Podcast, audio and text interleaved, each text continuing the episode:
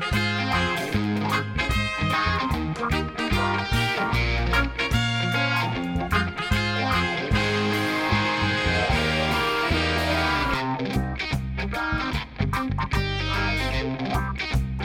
och välkomna till eh, Agilpodden avsnitt 27.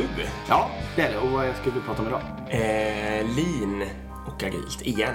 Ja, exakt. Fast Take two. omvänt. Ja, nu är det lite omvänt för vi pratade om agilt och lean sist och nu blir det lean och agilt istället. Idag har vi med oss Niklas Modig. Ja. Välkommen. Tack så mycket. Innan vi går in och introducerar dig så ska vi bara säga att vi har med våra sponsorer också.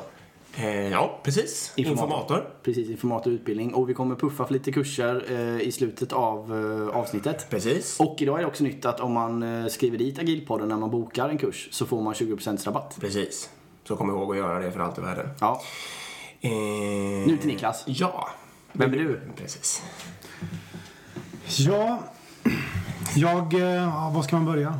Jag är född i Stenungsund. Det är viktigt för mig. Jag har bott i Stockholm i 20 år men jag är född i Stenungsund på västkusten. Och så började jag plugga här uppe när jag var ja, 20 år. Ett år senare för jag har varit utbytesstudent i Japan när jag var 16. Ehm, så jag började plugga på Handels. Ehm, och um, inriktade väl egentligen det mesta på vad jag gjorde mot Japan. Eh, sommarjobbade i Japan och gjorde projekt mot Japan och skrev uppsats mot Japan. Och någonstans där i slutet så eh, skulle jag egentligen börja jobba för en managementkonsultbyrå eller ett in, i, i, industriellt bolag. Men eh, då hade jag en flickvän. Eh, jag kommer faktiskt inte ihåg för hon var flickvän just då men vi hade hållit på och sturat fram och tillbaka. Hon var aerobicsinstruktör. Ehm, och hon eh, körde så mycket aerobics så att eh, om man skulle hänga med henne så var man tvungen att gå på hennes klasser. Ehm, och jag och min... Ja men alltså man gick ju där då och då. Det, jag kommer ihåg det var en söndag så här. Jag och min eh, bästa kompis Samuel. Vi eh, vaknade lite bakis en söndag så här, men nu går vi på, på en aerobicsklass då. Eh, Så vi gick på Sats Fridhemsplan och gick på ett eh, pass som heter Basic Low Impact. Eh, Så vi körde där en timme och tyckte, och, och- tyckte att fan, det där var inga problem, sa vi till Moa. Det var Moa inte. eh, Det var mer en slump att vi gick på det, för det var inte Moa som var instruktör, utan vi ville hoppa på den här aerobicsklassen. Och då bara fnös hon åt oss och sa, men ärligt talat, eh, testa att gå för Richmond. Han kör Dance Aerobics på Sats Stureplan på måndagskvällar. Och vi bara, "Eh, okej, så här. Hur svårt kan det vara tyckte vi. För vi tyckte att vi var ganska heta på Basic Low Impact. Och då kommer vi dit så här som Humle och Dumle liksom. Och det är verkligen 60 taggade tjejer där. Kanske någon kille liksom. Och vi kommer in. Och in kommer liksom en kille med genomskinligt linne. En afrikan med så här små flätor. Som bara säger Hi girls. Och alla bara Hello. Och vi står där och fattar ingenting liksom. Så vi ställer oss eh, längst bak. Han, kom, han hette Richmond och var en av de hetaste aerobicsinstruktörerna.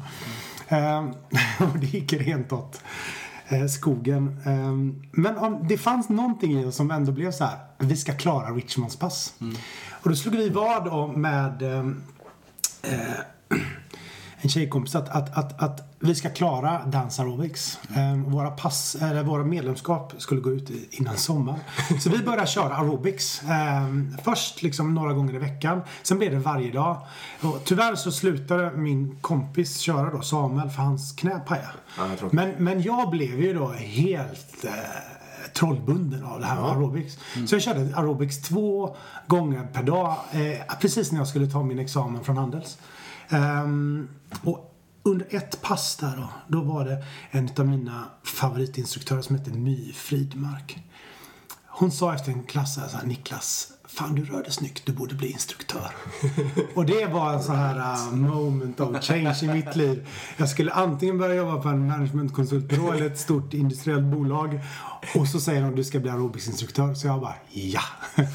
Så jag tackar nej till båda de här jobberbjudandena. Ja. Vände mig till Safe som är aerobics, eh, en sån här fitness education. Ehm, utbildar mig till aerobicsinstruktör och blir aerobicsinstruktör i basic eh, aerobics ute i Högdalshallen. Det är mitt första riktiga jobb. Och tycker jag har hittat vägen till lycka. Så jag går all in på, och först flyttar jag ut till Täby, ute på Enjoy ute i Täby och så är jag inne på Mariatorget på något som heter Saga Motion. Och så fick man komma upp till Enjoy inne på Regeringsgatan och så vidare. Och mitt uppe i det där, då fanns ju en del i mig som, som hade då pluggat business och min, min master var då i operations management eller operational excellence. Så att när jag började, först börjar man då med baspass liksom. Och det är väldigt repetitivt. Alla som har kört aerobics vet vad ett V-steg är. Och då kan man liksom köra så här åtta V-steg och sen kör man åtta step touch och sen så gör man det lite... Det, det är väldigt repetitivt. Det finns något som heter blockmetoden där man kör A, A, A, B, B, B och sen A, B, A, B, A, B och sen kör man C, C, C, D, D, D, C, D, C, D, C, D och sen A, B, C, D. Och det är ett block då liksom. Ja, ja. Det består utav fyra gånger åtta takter. bra, ja. Exakt, det är helt perfekt. Och det funkar då när, när man kör baspass. Eh, Men vad som hände då att jag ville ju komma upp och, eh, och instruera avancerade pass. Då börjar den här metoden fallera. För att om man ska köra AAA, det bygger på att du inte har en rörelseenergi in i själva åttan eller ut ur själva åttan. För i ett avancerat pass, då är det ju mer en lång koreografi som är ganska, eh, det är en jättevariation. Så det kan vara så att du är på väg åt höger in i en åtta. Ja. Och så är du på väg till vänster ut ur samma åtta då. Och då kan du inte köra den AAA för du är på väg åt olika håll. Och vad som hände då det var att folk som instruerade avancerade pass, de, vad jag kallar dem, de stoppade in ett slaskig så de gick åtta steg. För då kunde man ju liksom neutralisera rörelsen och så börjar man då till höger, slutade till vänster och så gick man åtta. Så man liksom, man lärde ut åtta steg, stod still åtta steg, lärde ut åtta steg, stod still åtta steg. Och så tyckte jag så här, men det här är ju waste. Ja, ja. Eh, då kom mina linglasögon in. Här läst, har vi en timmes undervisning och vi står och går i 30 minuter. Eller ja, hälften av tiden för det var lite uppvärmning och, Och inte avslutning. värdeskapande då. Eh, inte värdeskapande. Eh, det här måste vi kunna liksom lösa på något sätt. Eh, så då började jag titta på det. gjorde en studie av de eh, 40-50 främsta aerobicsinstruktörerna i Norden. Där jag gick och frågade om jag fick filma dem. Fick jag inte filma dem så gick jag en gång så skrev jag ner passet och så tittade jag på det. Så Och du så- klocka då? Tog tid? Nej, utan jag tittade på Anteck-. Ja, ja, hur det är det är de, de som är bäst på att lära ut avancerade koreografier som inte har de här slaskstegen. Hur gör de? Ehm, och då börjar jag liksom se så här, okej men de har modulariserat på samma sätt. Men de börjar först med någon rytm i fötterna och sen när de väl har lagt in rytmen i fötterna då kunde man lägga ihop A och B. Ehm, och då hade man rytmen i fötterna på A och då la man in rörelseenergin senare och sen så kom armmönstren och så vidare. Så att man hade liksom egentligen dekopplat hela koreografin. Jag säga Får, vi, får jag gissa nu att de alltså har bättre gränssnitt? De Ja. hade smart, ja precis, det är det. Väldigt bra gränssnitt. De Så moderniserade bättre på det sättet. exakt, en, en, en, en, en danskoreografi består utav rytm i benen, man förflyttar sig, armmönster och lite känsla liksom. Så att klipper man bara upp dem, då kunde du ha blockmetoden men du var tvungen att tänka istället för att ta som A, blockmetoden tog hela A. Ehm, och där allt det där var inkluderat. Först rytmen och sen rörelseenergin och sen armarna och sen känslan. Då var det mer som en tårta. Att liksom du la botten på tårtan, det var rytmen på hela blocket. Så att man kunde ha någon rytm och sen så började man röra sig och så la man på mer rörelser. Sen kom armarna, sen kom känslan. Så att de, de skar det på ett annat sätt. Hur länge har du på med det här? Det här höll jag på med då. i- 22 år. Nej, inte. Nej men detta var nu i 2000-talet och det här började ju med att la all min energi eh, på. Och jag gjorde den här studien och utifrån det, den studien som jag gjorde då på 40 instruktörer så skapade jag ett, eh, ett koncept som jag kallade för Value Added Aerobics. Alltså, jag bara kolla. Det här är alltså Niklas 24, 25 år Ja, gammal. just tagit master i, ja. i, på Handels Ja, mm, och, och har blivit... Och det är liksom... Det här var då starten. Value Added Aerobics. Jag fick ett sponsringskontrakt av Nike och sen så reste jag runt ett 20-tal länder och lärde eh, dansinstruktörer pedagogik Det är i, in, underbart. inom, och hur man kunde effektivisera utlärning av avancerad danskoreografi. Mitt uppe i det där då träffade jag min professor på och han säger Vad håller du på med? Ja. Eh, vad blev det av dig? Och jag sa, nej men jag håller på med value added aerobics. Jag har applicerat lean på utlärningsmetoder inom dans. Och han tyckte jag nog var helt dum i huvudet. Men han bara, så här. För att göra en lång, lång story kort så, så, um, så han ska inte börja forska om det här. För Ja. då hade jag jag hade skrivit uppsats för en fantastisk professor som heter Kjell A. Nordström som du säkert känner igen. Han författaren Ja. till Funky Business. Så någonstans i mig så ville jag forska. För han inspirerade oss in i bänken, jag och min kompis John. Sen så hade jag en underbar professor, Per Åhlström, som, som, eh, som var min professor inom Operations Management. Och han hade i sin tur en professor som hette Christer Karlsson. Så det var, det var väl egentligen de tre personerna. Och det hela resulterade i att jag började forska på handel så att jag skulle, han visste att jag talade då eh, japanska eftersom jag har varit utbytesstudent i, i, i Japan. Så kan inte du börja forska om lean och service? För att det är ju det du har gjort. Du har gjort value added aerobics. Ja. Men då hittade jag inget. Detta var alltså 2003. Det var ingen som höll på med lean inom tjänsteindustrin då. Det är kanske några industriella bolag men, men det hade liksom inte blommat upp så mycket. Nej, det var tillverkningsindustri bara. Och av en slump på vårt universitet, då är då ehm, Fujimoto som är världens största guru inom, inom Ja. eh, Toyota Production Systems. Han var där för att de hade någon sån här eh, universitetssamarbete. Ehm, och så var det middag och så han, Niklas du talar japanska, sätt dig bredvid den här gubben. Och han ser ut som Mr Miyagi, jag har ingen aning om. Men han var. Ehm, och då säger min kollega Martin Sköld så här, vet du vem det där är? Du vet att det är Clarken Fujimoto Fujimoto. Så han har skrivit den första boken inom, inom eh, egentligen flödesorienterad innovation. New Product Development som släpptes liksom på 90-talet. Eh, så han bara, fattar du vem det här är? Och då började vi surra. Så här, vi håller på med added aerobics. Eh, och, och, och det resulterade Kunde han ta det? Eller liksom- Ja, han älskar det. Han Ja, sa okej, precis det det du pratar om nu. Ja. Det håller vi på att forska på på Toyota Japan. Ja, okej. Ehm, så om du vill så skulle du kunna få komma hit och gästforska. Vi har just skapat ett team som heter ehm, som ska forska om the general applicability of the Toyota production system och vi har just fått access till Toyotas eh, eh, bilåterförsäljning. Ehm, vi bara två personer där du kan få bli den tredje om du fixar egen finansiering.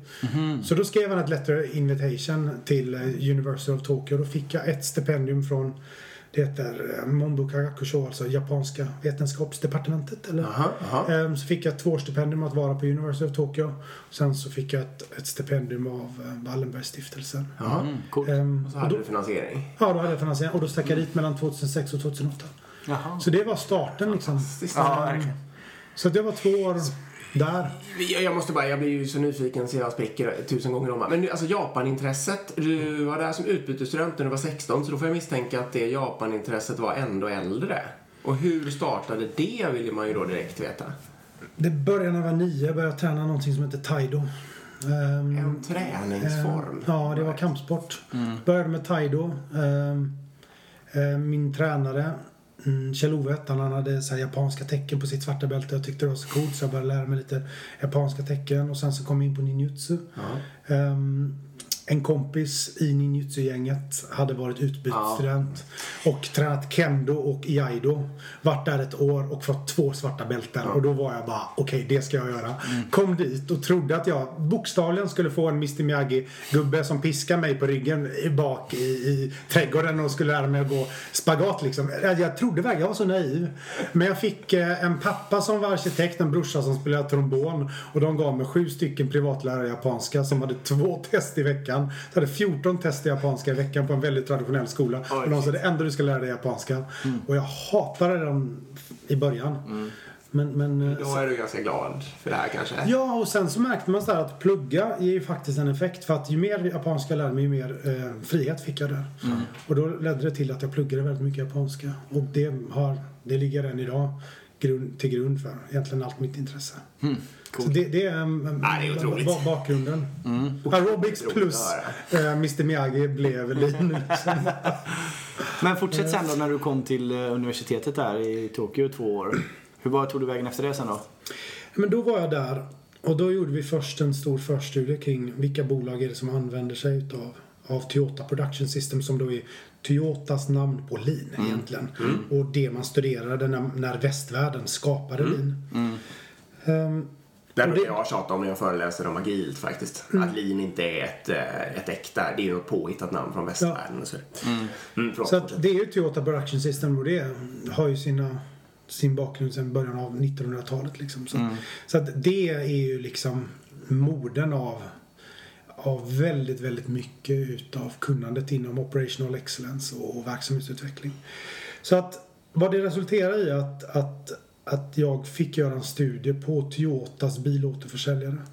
Och det är 300 privata bolag som säljer Toyotas bilar i Japan. Så Toyota äger inte sin demand chain eller vad man nu ska Okej, kalla det. det var non-captive. Ja, de, de, exakt. Och, och då har då Toyota börjat samarbeta med fyra, det finns 5300 bolag äger tillsammans 5000 återförsäljare, alltså punkter.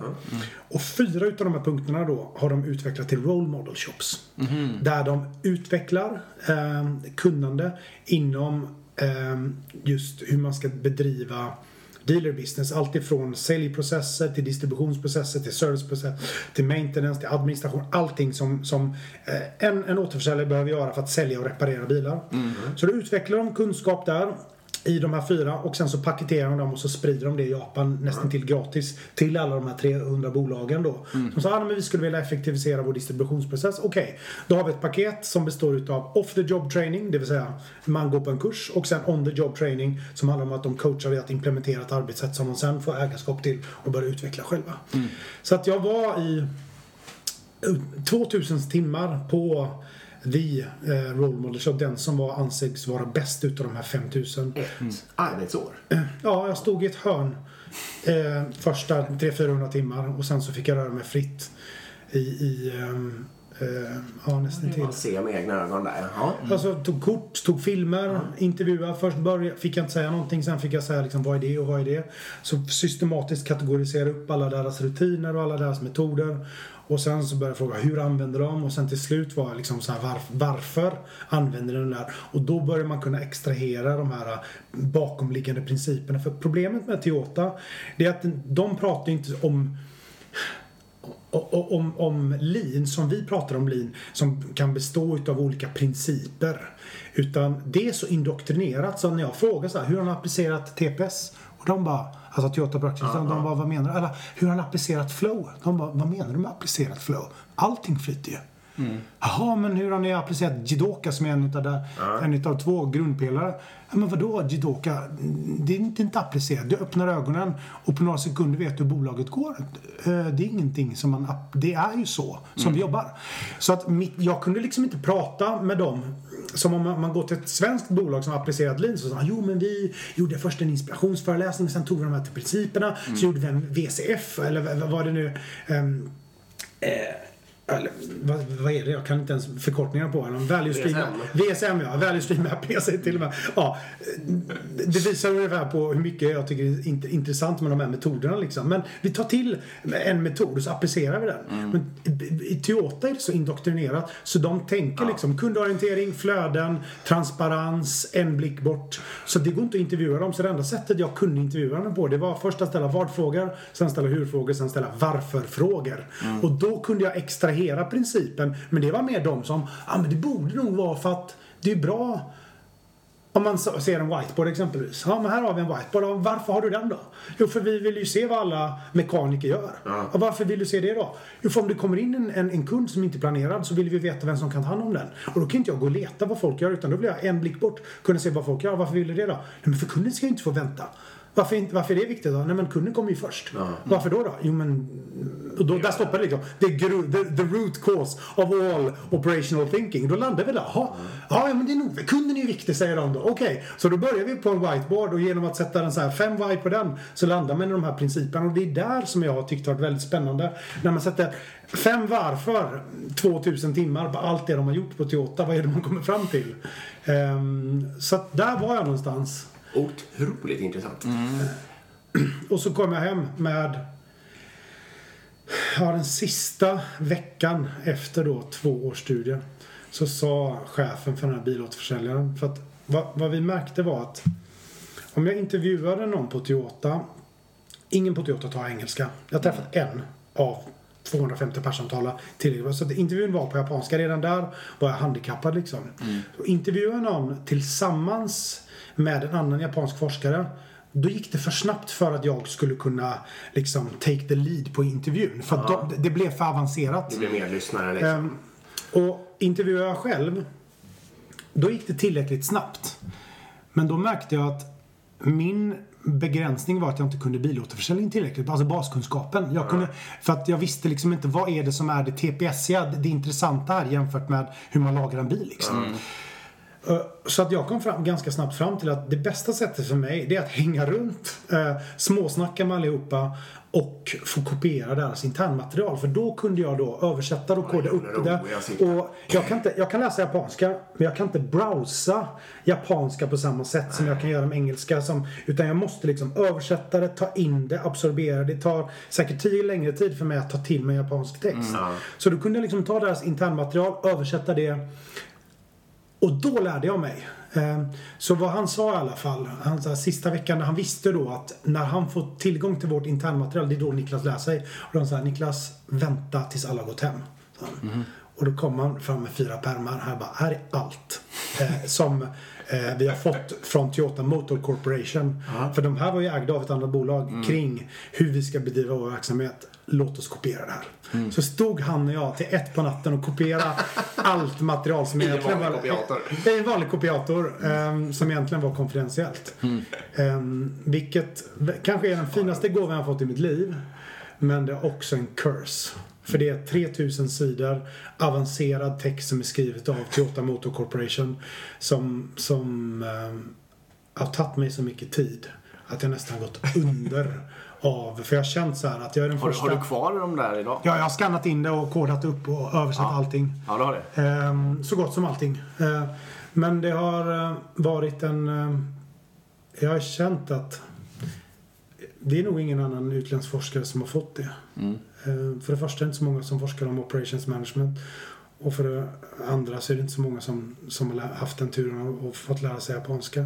Och för det tredje då så är det inte alla som har lyckats få en slumpkontakt in på Fujimoto som är mm, Ja, som öppnar, han är egentligen den enda som verkligen har access. För han var den som ledde den japanska sidan av den studien där Lean skapades. Så han fick in med det. Så alla de tre små delarna då gjorde att jag, det här materialet landade i mitt knä. Och det har gjort att jag varit otroligt stressad för. Jag måste göra någonting utav det. Ja, okej. Och det var har- en stor gåva, till så stor gåva att du verkligen ville ta tillvara på den, så att säga. Ja, och det... Men Köpte du dig det förtroendet alltså med, genom att kunna japanska, genom att ställa upp på den här kulturen, att, med ödmjukhet, att se med egna ögon och sen lite tur? Mm, otroligt mycket tur. Ett, liksom, vad är det som gjorde att jag började med aerobics? Annars hade jag inte börjat forska. Ja, ja. Vad är det som gjorde att jag började träffa Fujimoto? Visst, jag tror han tyckte att... Men det var du kunde japanskt. Ja, jag kunde japanska och han, de... Vad jag gjorde, jag undervisade då aerobics tio gånger i veckan. Och jag testade hela tiden nya utlärningsmetoder. Och när du gjort det då und- undervisat och testat hypoteser kring hur funkar den bästa klassen? Hur får jag folk att tycka det är kul? Hur lär jag avancera? Har du gjort det tusen gånger, då lär du rätt mycket. Och det var det jag berättade för honom. Och det, jag tror det, var en av de möjligheterna som då gjorde att, att han tyckte det var spännande. Och sen var det nog bara en herrans massa eh, flax att han öppnade upp men... Och sen får jag nog ändå ge... När man väl är inne. Jag bjöd, köpte mat från IKEA och bjöd deras kunder på liksom. Eh, Så man får liksom vara där och vara lite skön och de tyckte den var lite rolig. Men jag skulle säga ren jävla tur. Ja, fast jag skulle säga att du har köpt dig den turen genom att till exempel lära dig japanska och genom att ha det här brinnande intresset och så vidare. Det är inte tur som är tur, som att det trillar ner någonting från himlen direkt. Men eh, jag förstår vad du menar. Eh, böckerna då? Vill du, säga, vill du säga, du har ju skrivit en bok. En fantastisk bok som jag har läst. Mm, jag har också läst den faktiskt. Ja, när jag kom hem då från, från eh, Japan. ehm, då hade jag ju det här. Alltså eftersom jag var, jag var fortfarande aerobicsinstruktör då. Så jag hade ju det här eh, att stå på en scen. Så att jag började föreläsa ganska snabbt eh, om det. Och, och ehm, det, ehm, och jag hade svårt, jag kunde inte riktigt se hur ska jag liksom kunna kondensera ner Ehm, Det var ju sista veckan så jag kom ju hem med 2000 sidor oöversatt japansk text. Så att jag, det, det var ju liksom bara... eh, Tog du den i handbagaget? Eh, eh, jag hade den, eh, nej jag skickade den med eh, DHL. Ja, Det kostade mig 10 000 kronor. Med så här, det, högsta, tyngsta. Och sen så stack, jag kommer ihåg, eh, jag stack till någon sån här eh, kopieringscenter direkt. Och, och skannade in allting, betalade rätt mycket för det.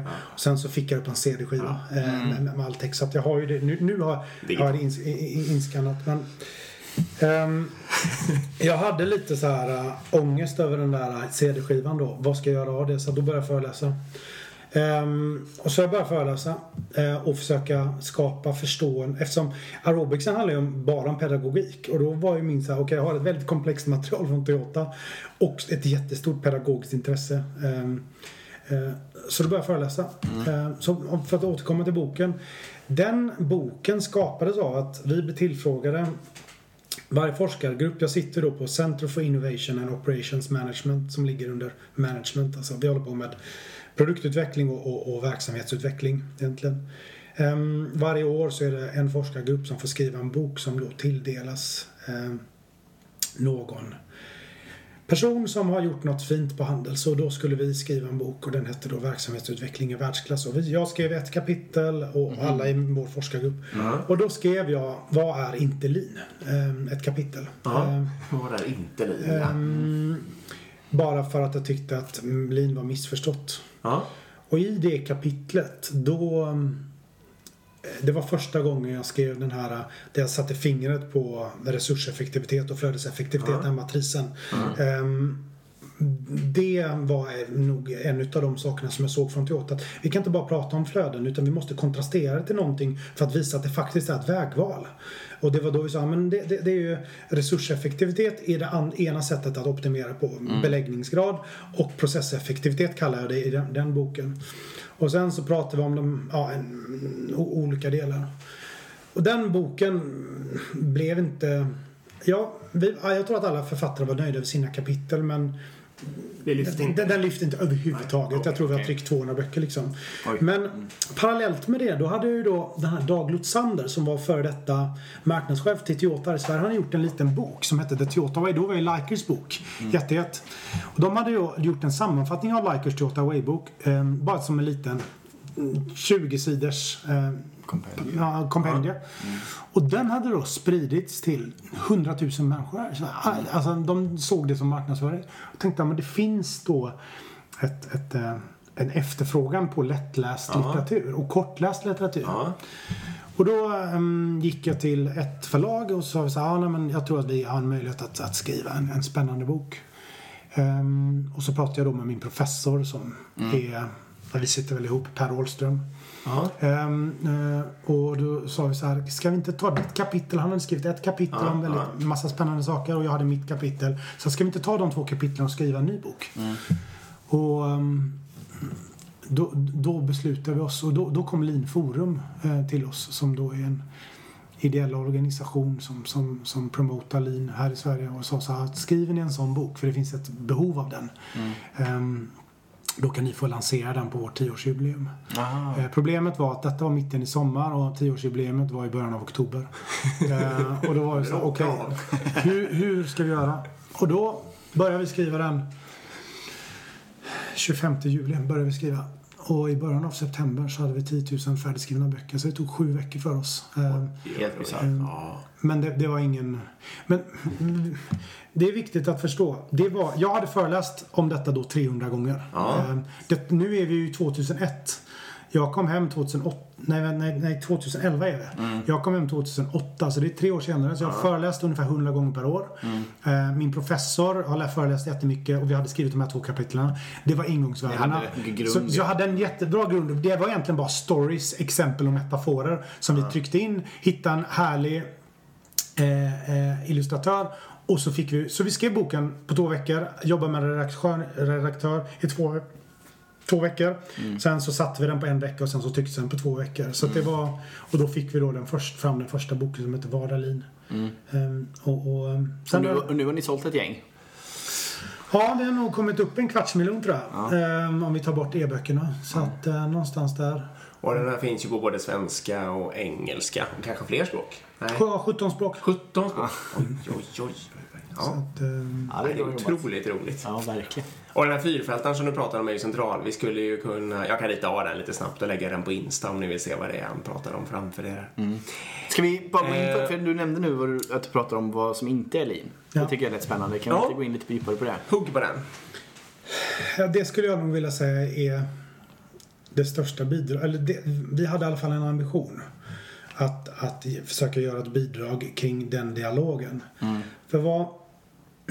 När Lean skapades, då såg man ju då gjorde man en studie av alla bilproducenter på 80-talet. Och så såg man då att Toyota var otroligt mycket mer produktivt. Och så som jag brukar se det, vad man gjorde då, det är att man stack in på Toyota och så tittade, försökte, ungefär som jag gjorde. Man skrev ner vad-frågan och man skrev ner hur, svaret på hur-frågorna. Eh, Men på den tiden, då var det inte så mycket varför-frågor. För man, alltså man tittar på kunskap, hur man paketerar kunskap. Det var väldigt positivistiskt på 80-tal- 80-talet. Det vill säga, det vi ser, det är det som finns. Ja. Eh, Det här med tankemönster och liksom att saker och ting kan finnas i huvudet som principer och att det finns grundläggande antaganden och att folk eh, ser på saker och ting på olika sätt. Man tänkte inte på det sättet. Så det, det, det var en, en, eh, en bok då, eller den här forskningsstudien eh, skulle jag vilja säga, de överfokuserar då på vad är det Toyota gör? Vad är det de har? Vad är det de gör? Det vill säga deras metoder och deras verktyg. Och då skapades då lean. Och då trodde man så här, men Toyota har högre produktivitet än alla andra. Ehm, hur ska vi uh, bära oss åt för att också öka vår produktivitet? Implementera Vi metoderna. Vi, vi kopierar. ja. Ehm, problemet då det är att man när man väl skulle sprida detta till andra, eh, till andra industrier då blev det väldigt konstigt för att, att producera en bil gentemot att producera en fåtölj. Eller då till och med om vi går in till andra industrier som är tjänsteproduktion. Att eh, integrera en nyanländ eller eh, eh, servera Sjukvård eller sjukvård eller någonting. Så blir det då andra. Och då, då, då kan man inte säga att kunskapen som är utvecklad inom tillverkningsindustrin eh, är applicerbar. Och det är för att man håller sig på för låg abstraktionsnivå. Eh, så att säga. Den är för kontextspecifik. Och vad vi försökte göra då i den här boken det var att mm, försöka göra den här varför-resan och säga nej men om vi tittar på en, ett, ett, en, ett system eller ett, em, en verksamhet. Um, vad, om man tittar på alla de här verktygen och metoderna och ställer de här varför-frågorna, vad är det vi landar i? Och då såg vi att det finns egentligen två olika sätt att optimera ett system på. Och det är att ta två olika perspektiv. Och, och, och jag brukar ta de här två metaforerna eh, som för mig har gett mening. Och det är om man ser en driving range framför sig liksom. Där har vi tio personer som står med sina bollar. Och så har vi någon coach kanske som går omkring om man har sån Ja, typ golf nu. Mm, nu flyttar vi till golf. terminologi. men, nej, men, så här, vi- visst, alla, vi har tio stycken eh, som, Ja. som, som, som slår sina bollar. Ehm, och, och när man står där på en driving range då kan man nästan vara glad att grannen slicear liksom. För att eh, liksom, mitt mål är att jag ska, jag ska slå eh, eh, rakt liksom. Ja. Och, och snygga och långt och sådär. Eh, Så det är liksom ett sätt att man liksom delar in en organisation i olika delar. Och, och det är egentligen det mest grundläggande i om vi tittar på hur vi organiseras. Om jag är entreprenör och jag är själv. ehm, då behöver jag ta ansvar för hela värdekedjan. Ja. Ehm, Men om min, mitt företag går bra, då har jag anställer 10 personer. Vad jag gör då det är att jag tar egentligen hela värdekedjan och så klipper, klipper jag upp den. Och så Ja. säger jag säger jag så här, men var en gör olika saker. Du är det, du är det. Men för att jag ska kunna kontrollera de jag anställt att de, de levererar, då använder jag många gånger då mätetal. Alltså jag har olika mätetal för olika... Jag sätter ut folk på olika öar. Gör alla till kungar och drottningar och säger leverera värde och så har jag olika mätetal. Jättebra. Pro- pro- problemet då är Och att optimerar sin egen verksamhet. Ja, problem. och jag tycker det är helt rätt att vi ska organisera oss på det. Men att vi börjar styra, att vi säger att organisering och styra, att det ska vara på samma sätt. Det är där vi gör felet då. Eh, för att om vi styr på, på önivå, det vill säga med olika mätare, då kommer det ske en suboptimering. Precis som på driving rangen. Det vill säga, man slår sina bollar. Man har egentligen inget incitament att titta på grannen. Utan man, man- skapar en liten ö och man blir kung eller drottning av sin egen lilla... Till och med som du sa där, man blir glad om grannen, om grannen slår snabbt. Exakt. Liksom. För då ser man bättre ut själv. Och man hatar de som slår långa drivar. Ja, liksom. ja. Man går gärna bort två steg och så hoppas inte han ser mig. Eller, liksom, eller hon eller vad, vad det nu är. Så att, men medan, tittar vi då på Toyota som då efterkrigstiden skulle börja producera bilar och de tittar på Amerika och så sa de så här, men herregud. Eh, vi vill eh, producera bilar eh, men vi har inga resurser, vi har inga i termer av råmaterial, vi har inga pengar och, vi, vi har liksom inget tekniskt kunnande. Så att vi måste ju då, om, men vi vill producera bilar så det första vi måste veta det är ju att om vi producerar en bil, att någon vill köpa den. Så de tvingades, på grund av likviditetsbrist och resursbrist, att göra en mycket djupgående studie. Vad är det den japanska kunden vill ha? Och sen när de väl då köpte in eh, sitt material, eh, då de, då måste vi förädla det så snabbt som möjligt så att vi kan tjäna pengar på det och liksom börja gener- generera en vinst. Så att det var vad min japanska professor kallar för en, en bristekonomi. De hade brist på resurser och det gjorde att de tvingades in i att bli kundorienterade. Det, det handlade absolut ingenting om att Åh, kunden ska komma först utan det var så här vi måste säkerställa att, att vi lyckas skapa en bil som köps för att vi har inga resurser. Ehm, och det gjorde då att de började eh, gå ifrån eh, driving range-tänket. Utan de börjar då få ett tänk som jag börjar säga, det är det som stafettlopp. Så jag så här, för det första är, vad är målet? Vad är det kunden vill ha? Och givet att vi vet vad målet är, hur ska vi eh, då kunna säkerställa att vi tillsammans forslar den här stafettpinnen och då fick var och en göra sin del ehm, och man övade väldigt mycket på, på, på att överlämningarna. Och det var där då eh, det nya sättet kring flöde kom upp. Så att tillbaks till de här metaforerna då. Då har vi liksom en driving range metafor och vi har en stafettloppsmetafor. Och det är det vi då kallar för resurseffektivitet, maximera beläggning av öar, eller flödeseffektivitet, maximera flödet eller som vi då, om vi ska teoretisera lite, maximera värdeadderande tid från resursen. Alltså, eller maximera värdemottagande tid från flödesenheten eller det vi förädlar. Som då kan vara kunden, materialet, ärendet eller informationen om vi nu ska prata mjukvaruutveckling. Så att det, det, det, där skulle jag nog vilja säga att Alltså min professor sa, jag frågade min strategiprofessor vad är en strategi? Och då sa han så här It's to have a goal and know how to get there. Och så som jag ser på verksamhets, alltså vi kan ju ha verksamhetsstrategier. Ehm, så att om vi håller på med verksamhetsutveckling så kan vi ha två olika mål.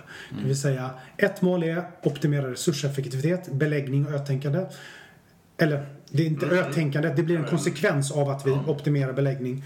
Ehm, Eftersom optimerar vi beläggning då kommer vi ha Målet är att vara upptagen. Och är, blir vi upptagna då tvingas vi att fokusera på det som sker på vår ö. Och då skapas det ett indirekt ötänkande och egentligen en negativ effekt. Negativ Ehm, bieffekt. Ja, av exakt. Men det är ju inte målet i sig att skapa ett ötänkande. Nej. Ehm, medan då den andra är då flödeseffektivitet. Det, det är ju då värdemottagande tid att, att optimera det. Så att säga. Jag- Jag måste bara hänga i, eh, kolla en sak på Toyota här. Eh, för jag, jag fattar fullständigt att det är en, alltså bristekonomins fördel att man får fram det här tankesättet. Men det är ju någonting mer. För att eh, om man bara eh, är har ont om resurser då hade man ju kunnat, eller man hade ju kunnat fortsätta med de där med tygproduktionen eller vad det nu var man gjorde innan. Eller liksom, det, är ju någon, det är ju någon här som har klivit in med en vision eller med något, alltså på något det är ju något mer som har kommit till. Eller att de överhuvudtaget gav sig in i det liksom. Vad berodde det på? Var det någon enstaka individ som brann för att de skulle börja få fram bilar? Eller vad var det liksom? Jag vet, det är ju Toyota-familjen. De var först inom textilproduktion. Och det var de som innoverade fram då en, en, en vävmaskin som, som Ja. var då intelligent. Som, Ja. som kunde kortsluta. Alltså de hängde små gem på tråden. Och om tråden gick av så Sant. kortslöt det, det. Och det var ju ett, väldigt, det var ett revolutionerande sätt Ja. för att gå tråden sönder. Och sen så, jag tror det var någon eh, inom familjen som då sa nu ska vi börja producera bilar. Problemet var att då fanns det inga trådar. Och då, var det, då låg det i deras natur att börja tänka. Ja. Om vi tänkte tråd. Ehm, eh, hur ska vi kunna säkerställa att om vi får ett problem hur ska vi liksom kunna kortsluta systemet och det, då blev ju den här andon-koden. Men vad det var som fick dem att vilja gå in i bilindustrin, det vet jag faktiskt inte. För det, min poäng är egentligen bara att det behövs. Det ju, du har ju helt rätt att man kan tjäna väldigt mycket på att agera i en brist eh, tillvaro. Liksom. Man kan lära sig otroligt mycket och så vidare. Men eh, det måste ju varit någonting mer, nämligen att någon brann helt enkelt för det här. Det är det jag Ja, eller, eller så var det inte en, en bristtillvaro när de startade upp just själva grundidén. Då kanske man såg en jättefint business case Ja. hur enkelt som helst. Och sen när man väl börjar sätta upp den här apparaten då börjar, kommer liksom ekonomin. Jag, jag, skulle, jag, skulle bara, jag skulle vilja säga att det där med bristekonomin var nog bara en konsekvens. Alltså, de tvingades utveckla flödestänket på grund av att det Ja. rådde en, en bristekonomi. Men sen att de fortsatte med det här. Jobbar man i flöde, det är ju inte, alltså jämför återigen. Om vi tittar på en driving range. Där, där jobbar vi oberoende av varandra. ett stafettlöparlopp. Där jobbar vi beroende av varandra. Om alla är beroende av varandra och en får problem. Då driver det på, en, ett, eller det skapas ett incitament att vi måste förbättra. Och därifrån kom då continuous improvement. Så det var också en konsekvens av att om vi jobbar på ett sätt där alla är beroende av alla. Då um, måste vi skapa ett sätt så att vi löser problemet så fort som möjligt.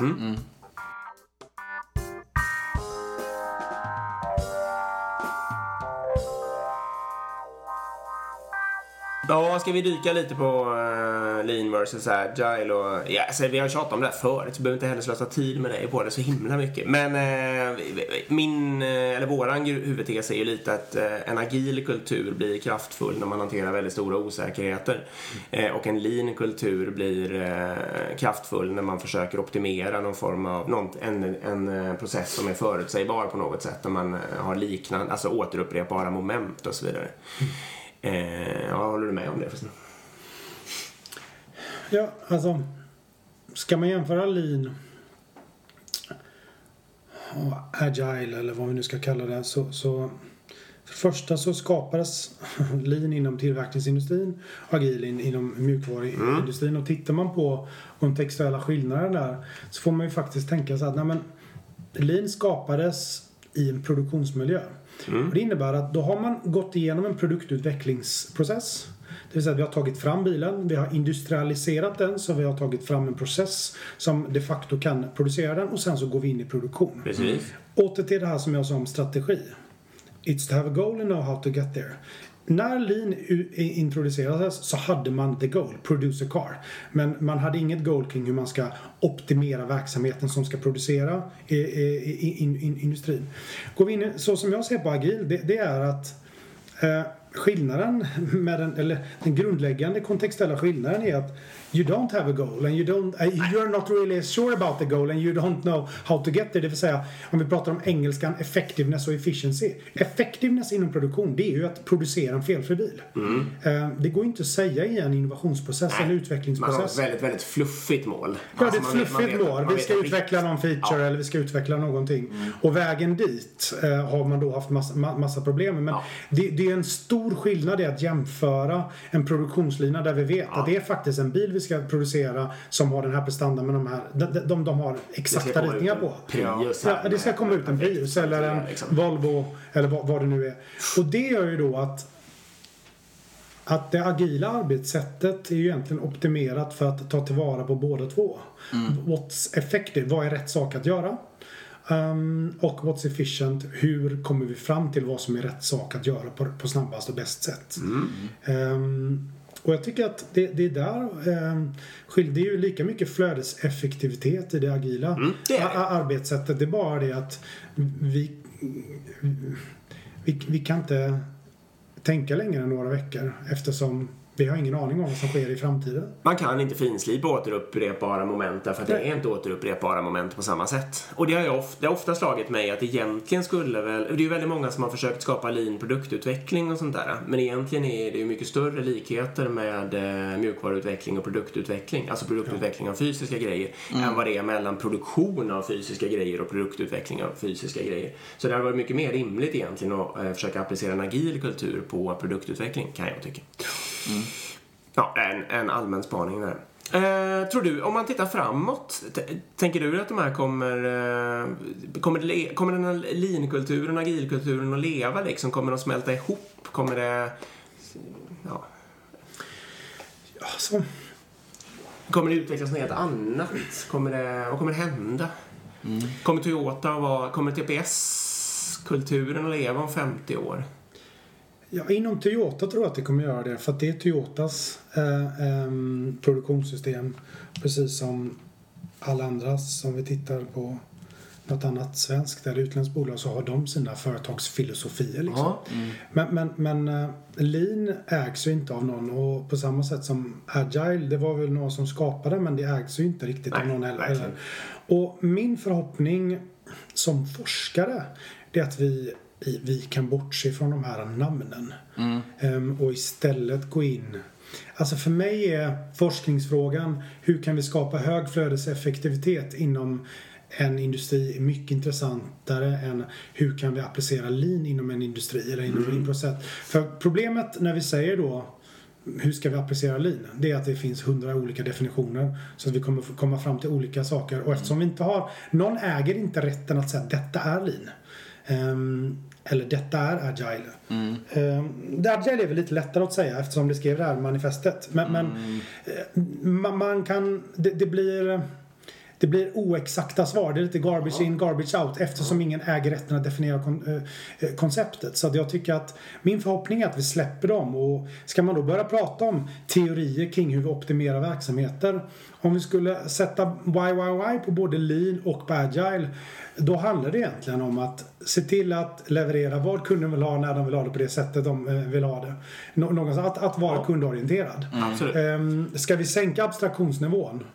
Ja, hur optimerar vi det i en miljö där vi vet vad kunden vill ha? Jo, men då, då kan vi gå in i antingen lean manufacturing eller lean service och så vidare och titta hur bär man sig åt liksom för att skapa en processeffektivitet eller en flödeseffektiv eh, verksamhet. Går vi in i en kontext där vi har en osäkerhet kring vad kunden vill ha, ja då finns det olika tekniker. Både att liksom att interagera med kunden, kunden kanske inte vet vad de vill ha och de är omed, omedvetna om.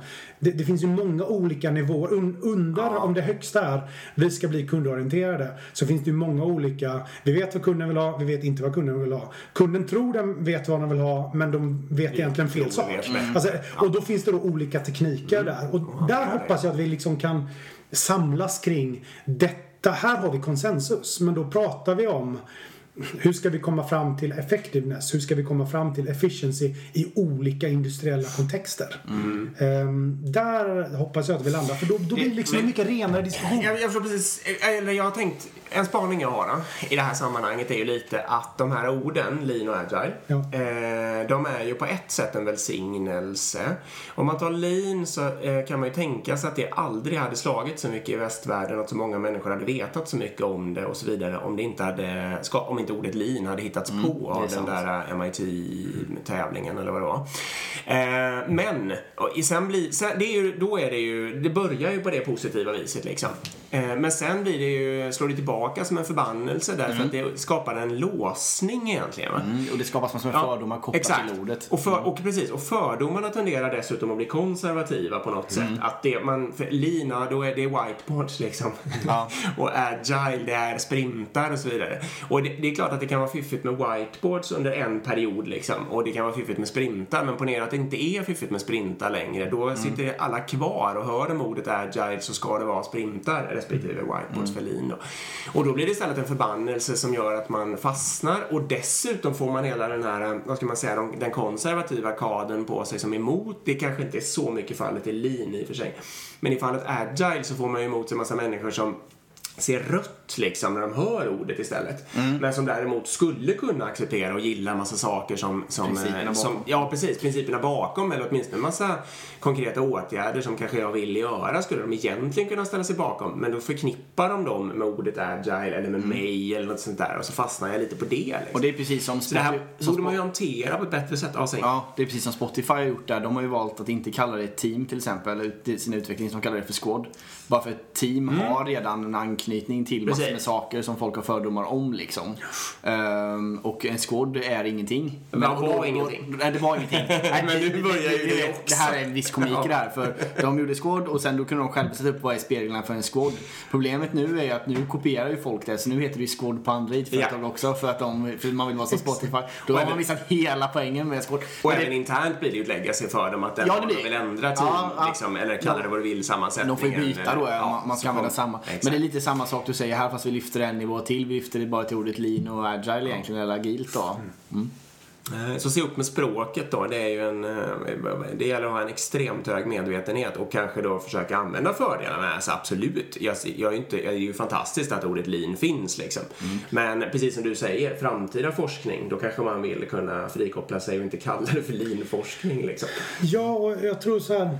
Det är väl bra att vi kan sätta ett ord på ett nytt fenomen. För det var radikalt annorlunda med lean när det skapades. Och det var radikalt annorlunda när agilt arbetssätt ska, eh, skapades. På samma sätt som bantningsmetoder liksom. 5.2-metoden, ja det är fantastiskt liksom.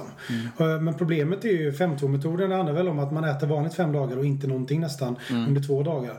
Och så blir det liksom, ja nej, men jag har 5.2-metoder. Det blir ett verb och sen, ja hur, hur liksom, det, det, det, blir så st- starkt så att metoden blir, att- tillbaks till strategi. To have a goal and know how to get there. Det är när metoden blir the goal. Ja. Det är då vi, vi tapp, tappar bort det. Liksom, vad handlar 5.2-metoden? Ät mindre. Men det slår ju inte. Ät mindre-metoden. Nej. Ja, eller rör på dig mer-metoden. Ja, det är ingen som tycker att det kör vi på. Utan vi vill ha det här med metodifierade eh, disciplinen på Och det går sätt. ju inte att säga var effektiv eller var kundtillvänd metoden. Det kommer inte För funka. det är trivialiteter. Ja. Ja, precis. Men samtidigt som det är helt otriviellt att få det att funka. Liksom. Men, eh, men eh, nej, det skulle inte funka. Jag vet ju också, jag tycker att jag eh, är tydlig med att jobba mot mål och med långsiktiga strategier och så vidare. Men jag uppfattas ju ofta som att jag är metod-taliban. Ja, jag med. Jag Och med. det var precis, det är ju någonting vi drabbas av liksom, när, när vi arbetar. Så är det. Mm, Okej, så nu måste vi alltså döpa om den här podden till Kalla det vad du vill-podden eller någonting sånt där. Exakt. För att inte tala emot oss själva här. Det här Kundorienteringspodd. Kundorienteringspodd. Ja, det skulle jag. Hade den slått lika bra inom agilfolket? Antagligen inte. Antagligen inte. Men om vi döper om den nu kanske. Vi kanske ska ha en liten tävling när alla får föreslå Skicka in namn på den Exakt. Det- Vi ska grunna lite på det. Ja, vi får göra det. Eh, mm. Otroligt intressant. Vill du, vi har pratat väldigt mycket om tillverkningsindustri, men jag vet att du har erfarenhet av olika sorters industrier. Eh, har du några roliga spaningar där? Eller, Ja, alltså jag skulle nog vilja se mig själv som en generalist. Även om jag började inom bilåterförsäljning så, så har jag nog... eh, Du började ju där för att de var bäst. Ja, och det var ju utifrån ett for- forskningsperspektiv. Ja, intressant så att säga. Men, men eh, tittar jag på vad jag föreläst de senaste tio åren så finns det nog ingen riktig röd tråd utan det har varit allt ifrån eh, offentlig sektor till mm, olika Mm. privatindustri och så vidare. Så, så att spaningen för mig eh, det, det är nog eh, lite att komma tillbaks till det där vi pratade om att alla industrier strävar förhoppningsvis efter att bli kundorientering, eh, kundorienterade. Mm. Eh, men att vi har olika kontextuella skillnader, vi har olika traditioner inom olika industrier. Mm. Ehm, går jag in på ett sjukhus och pratar med ett gäng läkare och säger nu ska jag applicera lean. Så um, det var hett för tio år sedan. Eh, men det är så många som har våldför sig på det begreppet och implementerat det på felaktigt sätt så att det går liksom inte att använda där längre. Och Nej. sen kom någon ny eh, metod från eh, Harvard som hette värdebaserad, vård som skulle bli så himla hett för tre år sedan. Nu är det exakt samma sak där. Mm. Så att ehm, pratar man med liksom en, en läkare och säger så här, nej men hur skulle vi kunna skapa en patientorienterad och en mer fokuserad på patientflödet så finns det inte en läkare i världen som säger att det inte är intressant utan det är klart att de kan sympatisera med det. Så att Tittar man i den världen så tror jag det är väldigt viktigt att liksom hitta in till folks hjärtan. Folk som arbetar inom sjukvården, så de har oftast ett otroligt starkt eh, intresse kring att hjälpa människor och fokusera på att få människor att må bättre. Annars hade de ju inte blivit läkare eller sjuksköterska eller eh, vad man nu är. Och då tror jag att det är viktigt att, att ska vi skapa, driva förändring inom den industrin då får vi tala deras språk och inte hålla på och slänga oss med massa management mambo jumbo. Så liksom, jag försöker, jag önskar att jag inte egentligen skulle behöva använda ordet lean längre. För att det, vi kan skapa fantastiska förändring in, inom, inom, inom sjukvården givet att vi hittar rätt ord. Så att vi kan liksom få ner boxhandskarna och fokusera på rätt saker. För att om vi säger så här, nej men vi har ett flöde här med en, can, en cancerutredningsprocess. Liksom. Ehm, hur ska vi kunna optimera den? Då får vi en väldigt spännande dialog med människor som jobbar då inom vårdsystemen. Men om vi säger hur ska vi applicera ett agilt arbetssätt eller ett leant arbetssätt eller ett VBVA. Alltså det är fel fråga. Jag vill förbättra förutsättningar för att skapa bra vård och det köper alla där inne. Och då får vi bara försöka skapa, optimera förutsättningarna för att hitta rätt till den här nu släpper vi boxhandskarna och börjar prata på riktigt. Problemet är att hela vår värld liksom nu börjar det med industri 3.0 och 4.0 och vi pratar om digitalisering. Vi är mitt uppe i sånt jävla crap-diskussioner om digitalisering. På tal om, återigen, what's the goal? Jo, det är att digitalisera. Och alla liksom, det, vi fastnar vid de här begreppen istället för, ja men digitalisering, det är absolut inget goal. It's the how to get there. Det är ju liksom ett, ett medel för att, upp, för att facilitera någonting eller effektivisera eller förenkla någonting. Men ändå så, så vill vi ha det här metodfokus och konceptfokus. Ett, Så är det ju. Eh, Och det, det blir ett stort problem eh, inom alla industrier. Eh, du kanske vi drev bort lite eh, ifrån din grundfråga här. Men jag tycker att det är någonting som är centralt. Eh, jag har jobbat en del med tillverkningsindustrin. Ska man liksom, ska man, ska man, ska man liksom eh, optimera tillverkningsindustrin och, se till att vi bygger en bra byggnad. Då måste vi hitta in till de människorna och se vad är deras drivkraft. Hur ska vi liksom kunna projektera en byggnad på ett enkelt och effektivt sätt så att vi inte missar någon stakeholders eller någon rolls perspektiv eh, på det här. För det är ju väldigt komplexa eh, pro- processer. Liksom. Två saker där då va? Ja, ja. Ett, eh, min fru är sjuksköterska och hon hatar lean för det har liksom tryckts ner på helt fel sätt inom sjukvården. Så det måste, där har hon gjort bort sig helt. Eh, nummer två är eh, om du skulle ta alla eh, olika branscher eller industrier och ranka efter varandra. Då kanske bilindustrin eller tillverkningsindustrin ligger väldigt högt. De har kommit ganska långt, mogna och sådär. Vad ser du som liksom nästa, eller den längst ner, vad skulle vara väldigt lätt att effektivisera om man bara... förbättringspotentialen är störst. Exakt. Vad, och, och, och följdfråga på det, är du inte jävligt sugen på att gå in och revisionera den branschen? Är det Försäkringskassan? Nej men alltså. Jag skulle vilja säga att, att det är väldigt svårt att säga att en industri är mer, har en högre Ja, utvecklingspotential än, än någon annan. Men tittar vi på då vilka industrier eller vilka branscher eh, eller vilka verksamheter är det som är drivna, som är budgetdrivna liksom. Där det här ö-tänkandet. ehm, och, och, och det, där har vi både utmaningar inom pri, privat industri och offentlig sektor. Men, men jag skulle vilja säga att liksom, om, vi- om vi tänker då på ett sjukhus och, eller inom, inom vården eller offentlig sektor. Väldigt mycket inom offentlig sektor är ju drivet av ett budgettänk. Eh, det vill säga att vi, vi ger en viss summa pengar och så vill vi ha bank for the buck och då har vi liksom mätetal där man säger hur mycket vård kan vi få eh, för den här summan pengar. Och, och givet att vi har ett sånt tänkande då kommer ju att vara belagd, att, att utnyttja, eller att nyttja snarare sett, för att utnyttja ett felaktigt ord, att nyttja de människorna som jobbar på en specifik ö. Om det är något positivt, då kommer vi driva på det och då kommer vi driva en suboptimering. Där, där liksom slutmålet är att alla öar är upptagna.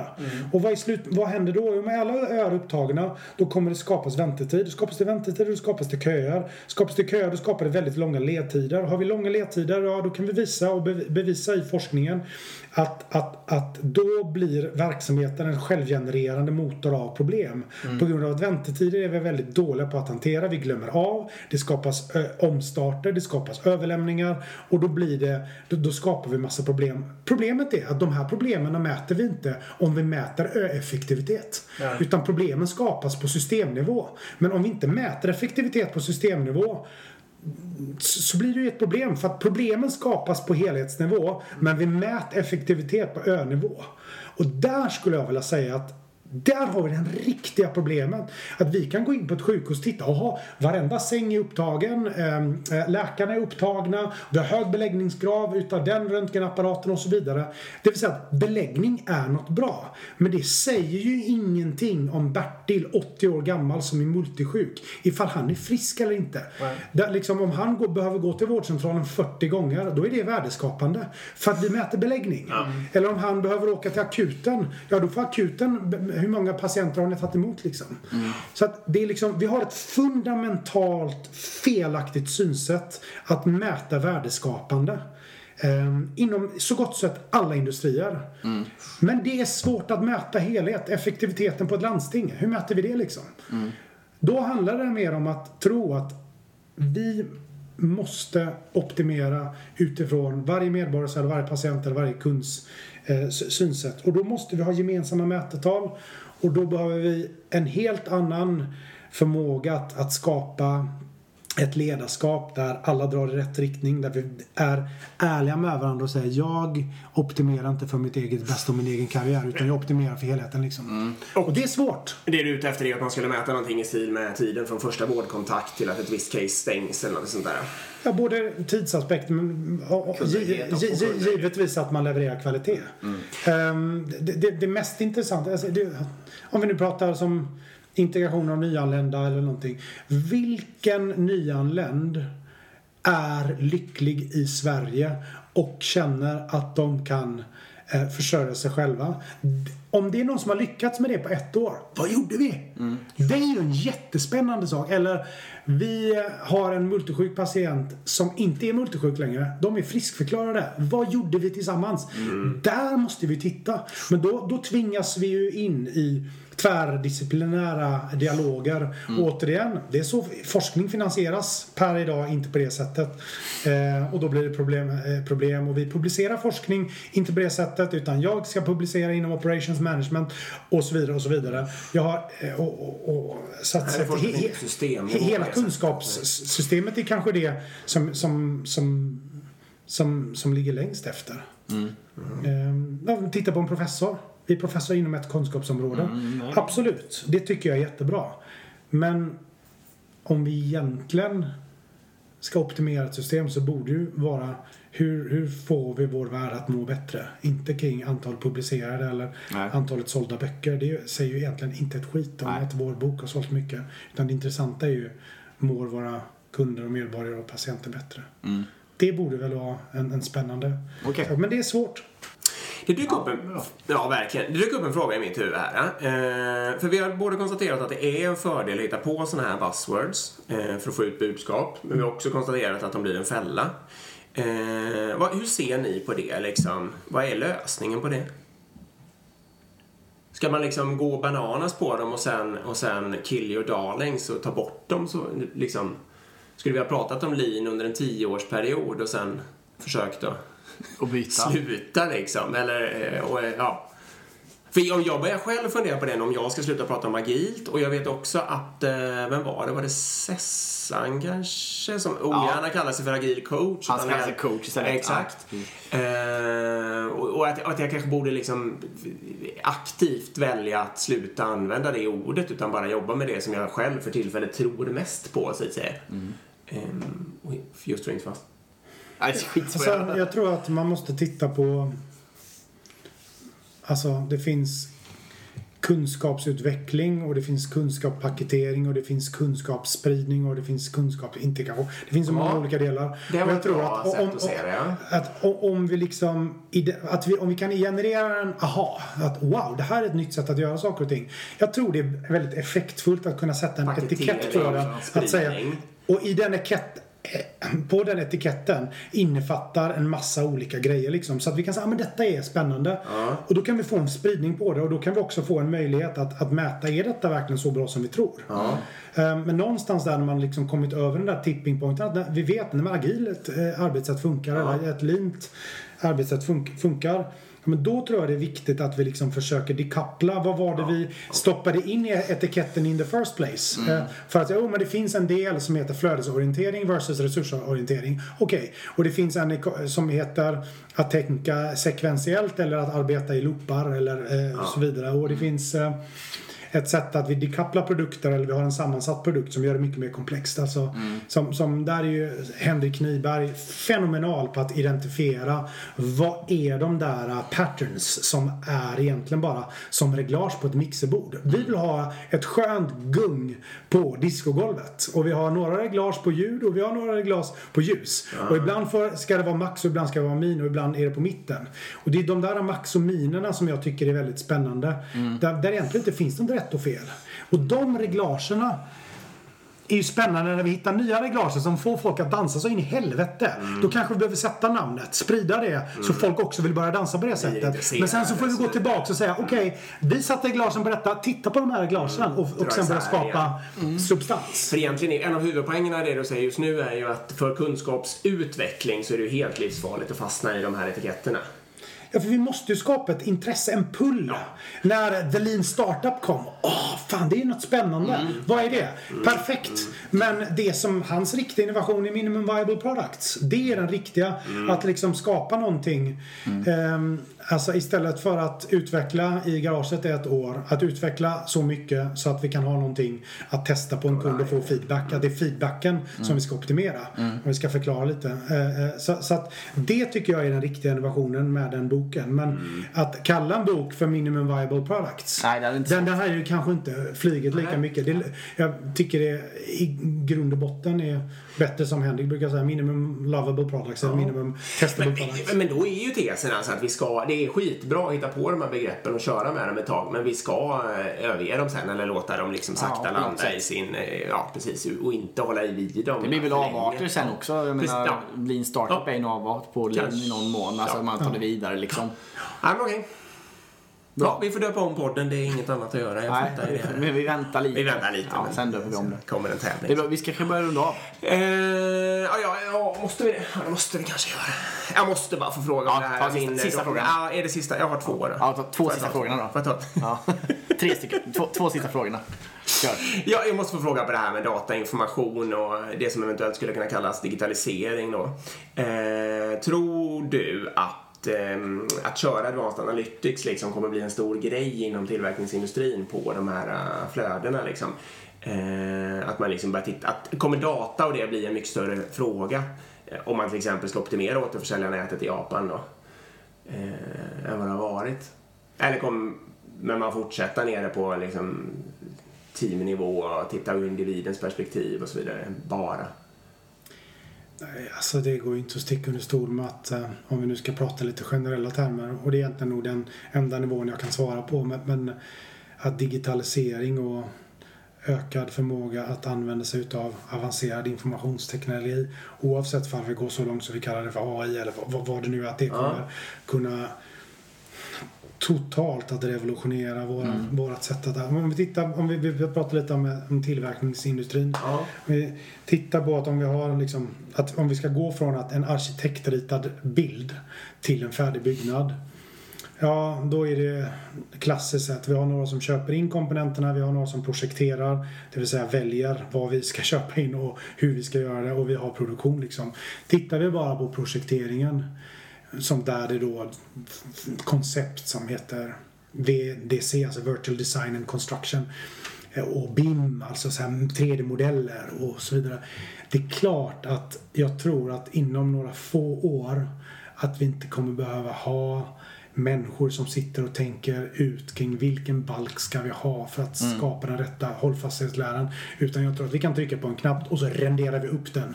Ehm, Och sen givetvis allt eftersom så, så i början kommer vi behöva ha människor som verkligen går in och validerar de valen som maskinen gör. Men allt eftersom så tror jag det, även det att vi inte ens kommer behöva validera det. Utan vi kommer snarare kunna hitta sätt. Att vilka parametrar ska vi ge datorn så att den liksom eh, så, så, så att den kan projektera upp en hel byggnad. Eh, för att, det, det, så, så att jag tror att det finns en gigantisk möjlighet i, i, i det. Sen Exakt inom vilka industrier kommer vara snabbast inom det? Inom vilka områden? Är det data analytics eller är det att göra saker och ting virtuella eller är det att faktiskt använda maskinkapacitet istället för human capacity?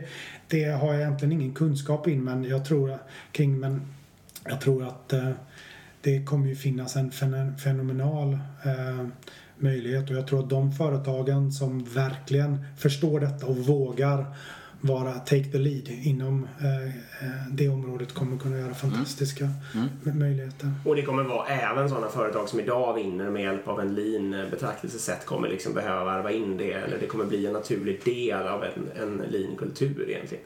Det var egentligen det som var min fundering. Ja, det är en svår fråga vad de tittar på. Kanske det är Alltså, på, på vilka nivåer? Ja, det är klart att inom produktutveckling att vi kan göra otroliga effektivitetsvinster genom att digitalisera saker eftersom vi kan identifiera krångliga gränssnitt och en, en, ändrar vi en, en delmängd av ett komplext system så kommer det påverka andra delmängder Ja. och kan vi leka en virtuell värld och hitta de där äh, faktiska gränssnittsproblemen så, så är det otroligt. Men, men, men Men jag är lite ute efter det här om, alltså att, eh, att samla in data och kolla på flödena utifrån ett dataperspektiv istället för att kolla ur, eh, ur en människa, alltså den utförande individens perspektiv. Det är nog det som är min spaning egentligen. Kommer det vara så att vi liksom kommer samla in, eh, om vi tar en till, om vi tar det superklassiska då, återigen, monteringen av Toyota Prius och hela värdekedjan där och hur alla grejerna kommer in och allting. Kommer liksom det här att samla in, eh, alltså titta på, om man säger att du lyckas digitalisera eller samla in data från varenda liten skruvsrörelse liksom från eh, stålatom eh, eh, ute i någon gruva hela vägen bort liksom. Kommer det att ta över Ja, det är där någonstans jag funderar. Det kanske var en alldeles svår fråga så här Nej, sent i men- podden. Jag tror att ehm,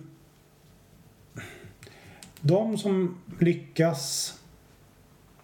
Det är lite tillbaks till det här. Jag kom hem med 3000 sidor japansk text. Alla företag har idag förmåga att generera in en gigantisk eh, datamängd. Ja. Men hur ska vi kunna abstrahera den in till enkla beslut så att vi kan fatta stora strategiska beslut på ett enkelt sätt där vi faktiskt får med oss människor. Ja. Jag tror det är där alltså att vi tar eh, teknologisk utveckling tillsammans med simplicity Ja. och tillsammans med att, män, att alla känner sig involverade. Då tror jag vi kommer verkligen kunna revolutionera all- hela värdekedjan på olika sätt. Men ehm, det är ingenting som jag är på något sätt mitt gebit utan jag, jag, jag sitter bara och spekulerar egentligen. Ja, jag ska släppa det. Det kan vara ett eget avsnitt i en framtid. Vi ska runda av. Eh, fantastiskt. Gud vad roligt det här var. Ja, verkligen. Du kanske kommer få, du får bli gäst om ett halvår eller Jag tror det. igen, tror jag. vi ta det. fanns för mycket här känner jag. Vi får ta med det igen. Vi ska gå tillbaka till och puffa för två kurser. Ja. Ja. Eh, ska vi puffa för agil portfolio management till exempel? Ja. Eh, jag, är ju, jag, ska, jag säger vad jag tycker om det här rakt ut då, Ja. eh, för- det väcker nog intresse i alla fall. Jag märker ju så som jag jobbar att agil portföljhantering, eh, liksom, det, dels kan det ju dra massa höga chefer till sig som en eh, liksom som alltså flugor till honung. Eh, och det är risken med det är att man får fokus på det istället för på teamens liksom, arbete, effektivitet och så vidare. Och det jag vill komma till här är att om man nu ändå ska behöva göra det då kanske, för det, jag tror inte att det är någon bra idé att vägra eller liksom, jag tror också att det kan vara viktigt. Då är det mycket, mycket bättre att göra det på ett bra sätt, till exempel genom att lära sig via informator eh, utbildning då, Agile Portfolio Management. Ja, verkligen. Än, än att det liksom missuppfattas, det är det jag ska komma till. Det är väldigt vanligt Så, eh, ja. att man tar just portföljen innan man har grunderna, Exakt. teamen på plats. Liksom. För portföljen, är, det känns så härligt att ha den på plats. Liksom.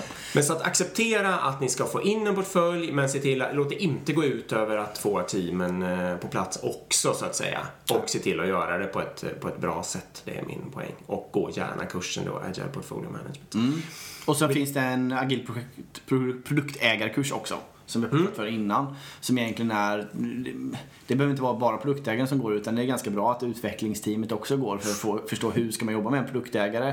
Och eller att verksamhetschefer eller verksamhetspersoner går på den här kursen för att förstå också en större förståelse hur jobbar vi med liksom, eh, ihop med IT för att göra en bra leverans. Och gå in via agilpodden.se, klicka på informator. Eh, kom ihåg att skriva agilpodden när ni anmäler er för då får ni 20% rabatt. Tack så jättemycket informator. Mm. Och tack eh, för du kom också. Ja, precis. Vill du puffa för någonting? Puffa för någonting. Alltså man kan ju använda Niklas som föreläsare till exempel. Ja, kan man göra. Man kan köpa din- man kan köpa din bok, Man kan köpa din bok. Precis, nu puffar vi åt det. Ja. Och då går man in via, jag vet inte om man googlar. Man googlar väl? Detta är Lean heter den, eller This is Lean. Precis. Ehm, Det bytte ju namn från Lean eftersom det inte funkar på engelska. Om man vill ha dig som föreläsare. Då kan man gå in på niklasmode.com. Ja. Grymt. Exakt. Eh, Jag kan tänka mig att puffa, eller bara informera att Agila Sverige kommer ju, vad det nu var, 28-29 maj tror jag. Eh, Vi har anmält ett tal. Exakt, och vi har använt ett tal, det var det jag skulle komma till. Hoppas vi får... eh, Vi blir antagna. Hoppas vi blir antagna. I så fall återkommer vi Om vi inte blir det så vill vi att ni mailskickar totalbomba sönder dem. Eh, Men det kom, återkommer vi till i så fall. Precis. Tack Okej. så jättemycket för att ni Supertack. Mm. lyssnar. Och tack Niklas för att du kom. Det var otroligt intressant att prata med. Verkligen. Tack snälla för att jag fick komma. Tack.